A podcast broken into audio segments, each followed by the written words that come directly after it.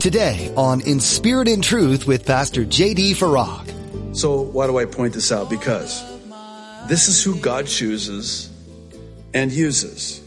He uses the weak to confound and shame the wise and the strong. And you know why? So that he alone receives all the glory. There's no way, even if they wanted to, that anyone could ever take the credit for that which God alone can do. You're listening to In Spirit and Truth, the radio ministry of Pastor J.D. Farag of Calvary Chapel, Kaneohe.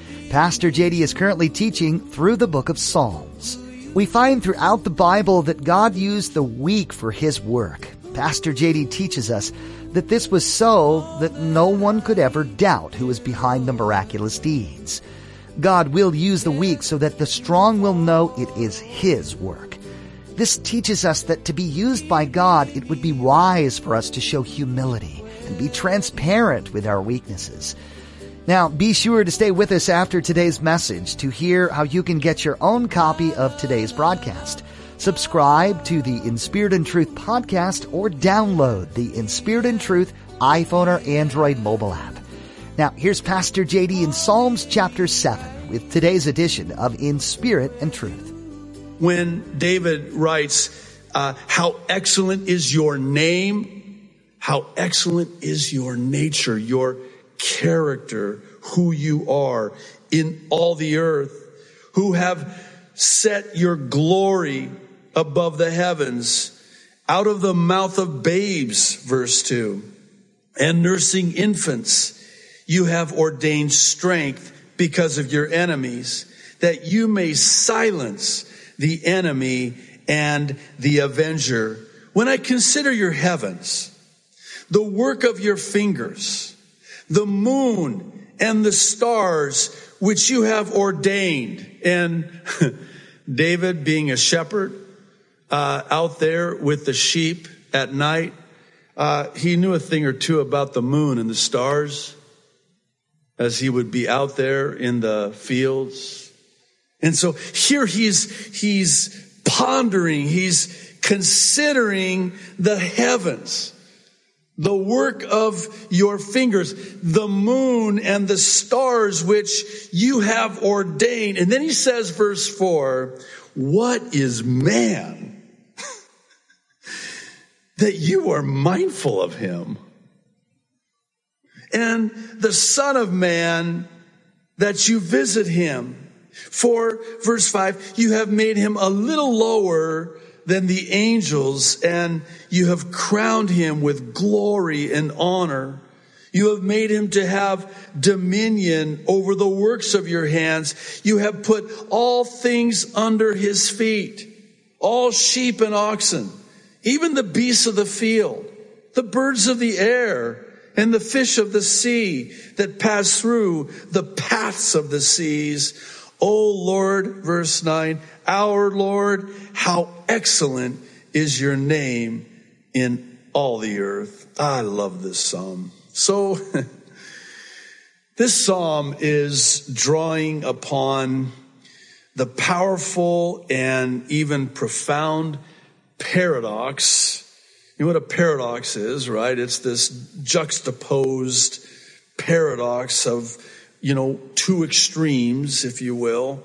This paradox of God creating the unfathomable universe, yet he's mindful of the smallness of man. Have you ever seen those uh, YouTube videos? If you haven't, I would encourage you to uh, search them up, where they take Earth and they illustrate you know, by way of putting it into perspective, uh, what the size of the Earth is compared to the other, you know, uh, planets in our solar system. And then over here's the sun, and here, here's the Earth, and then I don't know how many millions of Earths fit into the sun.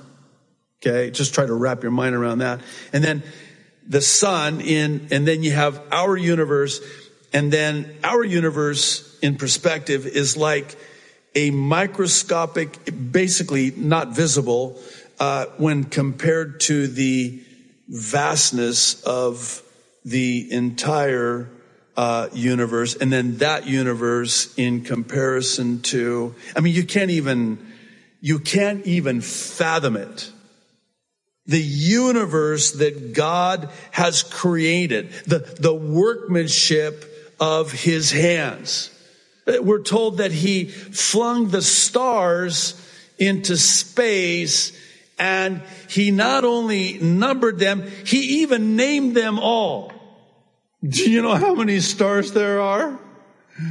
You can't know how many stars there are. Did you know that it is scientifically uh, proven that there are as many stars in the sky as there are grains of sand on the shore?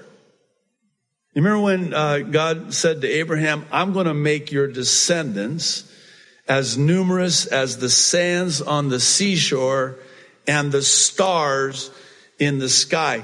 Uh, so, and he named them all. Go to Kailua Beach and just get a jar of sand and name each grain. I promise you, you'll fall asleep by the time you get to I don't know what number. And he's try to try to just comprehend that. This is what David is, is talking about and, and writing about. And he does it by way of this contrast, this, this paradox, this comparison to God. You, you created all of that. And here I am. I am, I am just nothing. Man, and you're mindful of man. How, how is that even possible? I mean, you can just, you get this sense that David is just flabbergasted. He's, he's trying to, you know, it's, it's not that he's questioning God. He's just, it's almost as if he's saying, God, who is like unto you? How excellent is your name in all the earth that you would even be mindful of mere man when you created all of this? G. Campbell Morgan said, it's almost an understatement. It really is. He says the contrast between the stately splendor of the moon and the stars and man of earthly origin, the contrasts are graphic. Graphic. You can't, you can't even begin to possibly comprehend. So, Another thought is notice in verse two where, and this kind of ties into it because he says, out of the mouth of babes and nursing infants, you have ordained strength. Now just, just try to picture this in your mind's eye. God has created this unfathomable universe that's just a speck in the larger context of the vastness of the universes. And yet he's ordained that out of the mouths of babes and nursing infants that they would be strong because of your enemies, he says, that you may silence the enemy and the avenger out of the mouth of babes. That's where we get that saying, right? So why do I point this out? Because this is who God chooses and uses. He uses the weak to confound and shame the wise and the strong. And you know why? So that he alone receives all the glory. There's no way, even if they wanted to, that anyone could ever take the credit for that which God alone can do out of the mouths of babes. One of my favorite passages in all of scripture is in First Corinthians, the first chapter. I want to read verses 26 through 31. I like to refer to this as this is my story and I'm sticking with it.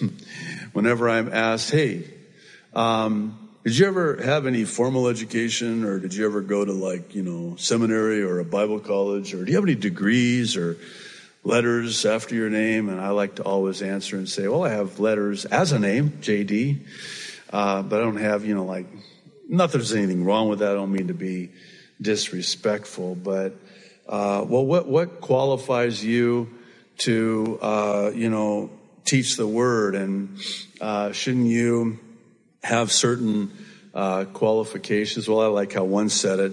Uh, God doesn't call the qualified; He qualifies the called. And He does. He He chooses the foolish things of this world to confound the wise, so that only He can get the glory. So listen to what Paul writes. He says, "Brothers and sisters, think of what you were when you were called. Not many of you were." wise by human standards. Not many were influential.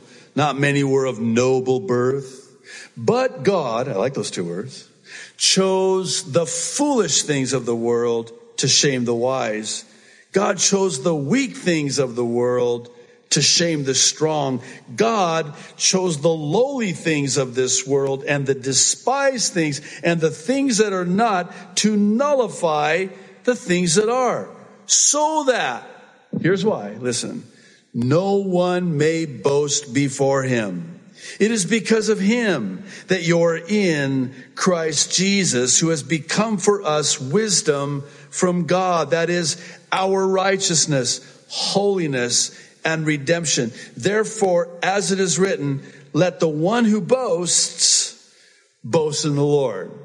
So I love it when, you know, somebody approaches me afterwards and say, wow, man, you know, God really spoke to me through that, you know, teaching. And I always know that God gets the glory because if God could speak through a donkey in numbers, he can speak through an Arab donkey from behind this pulpit. God can speak and only God gets the glory. God can choose the foolish out of the mouths of babes, out of the mouths of the weak.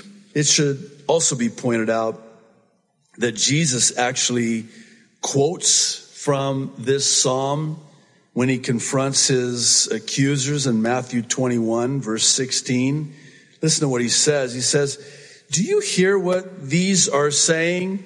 Yes. Have you never read out of the mouths of babes and nursing infants, you have perfected praise. He quotes from this psalm, Psalm 8. Charles Spurgeon so eloquently says it this way. Aha!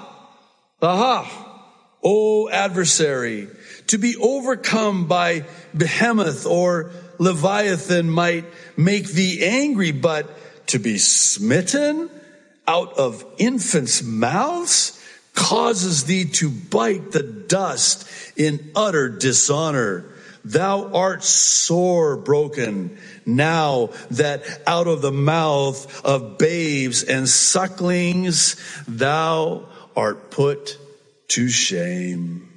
Hebrews, the writer of Hebrews also quotes from this psalm as it relates to fallen man being made a little lower than the angels on earth. That's here.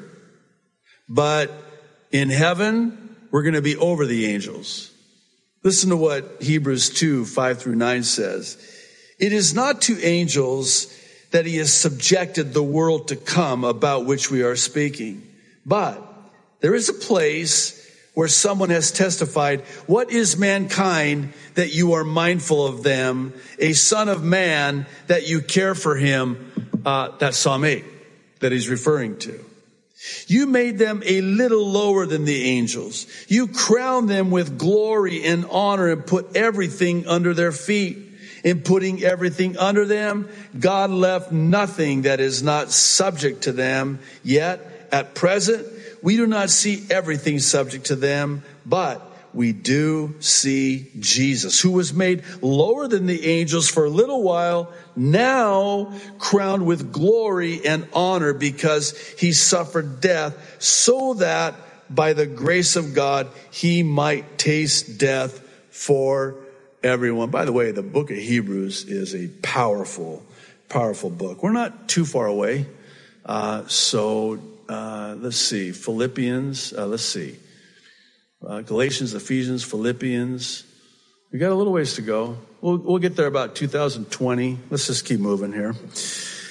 So, in addition to the Savior and the writer of Hebrews quoting this psalm, so too does the Apostle Paul in his first letter to the Corinthians in chapter 15, verse 27. He says, For he has put everything under his feet. Now, when it says that everything has been put under him, it is clear that this does not include God himself who put everything under Christ. Who knew? Psalm 8, this obscure psalm of sorts would be quoted throughout the New Testament. F.B. Meyer said, He made us to have dominion by the word of creation. He made us kings unto God by his blood. And here it is again. Listen, his name, his nature shall therefore be honored through all the earth. Psalm 9. Again, a title. This one's interesting. It's to the chief musician to the tune of the death of the son, a psalm of David. What, what does this title mean? Well, apparently it was written to the tune of a song that was titled The Death of a Son. Now, it's believed that this was actually a song about the death of Goliath, the son of the Philistines, as it were. Some believe that both Psalm 9 and 10 were actually written as one psalm. Others see it as two. It's in the canon of scripture as two, but regardless, it's a magnificent psalm of David who in it sings praises to the Lord from his whole heart for the victory over the enemy. You know, you could put a caption on these Psalms that we're looking at and studying through tonight, Psalm 7 through 9. And if you were to do that, the caption should read something along the lines of praise God no matter what. Praise God no matter the enemies that are rising up against you. Praise God no matter those who slander you and falsely accuse you, because the Lord is your victory and the Lord is your defense. Praise the Lord. That's basically the caption on these Psalms. So here's Psalm 9, verse 1. I will praise you, O Lord, with my whole heart. I will tell, uh, hang on to this one too. I will tell of all your marvelous works.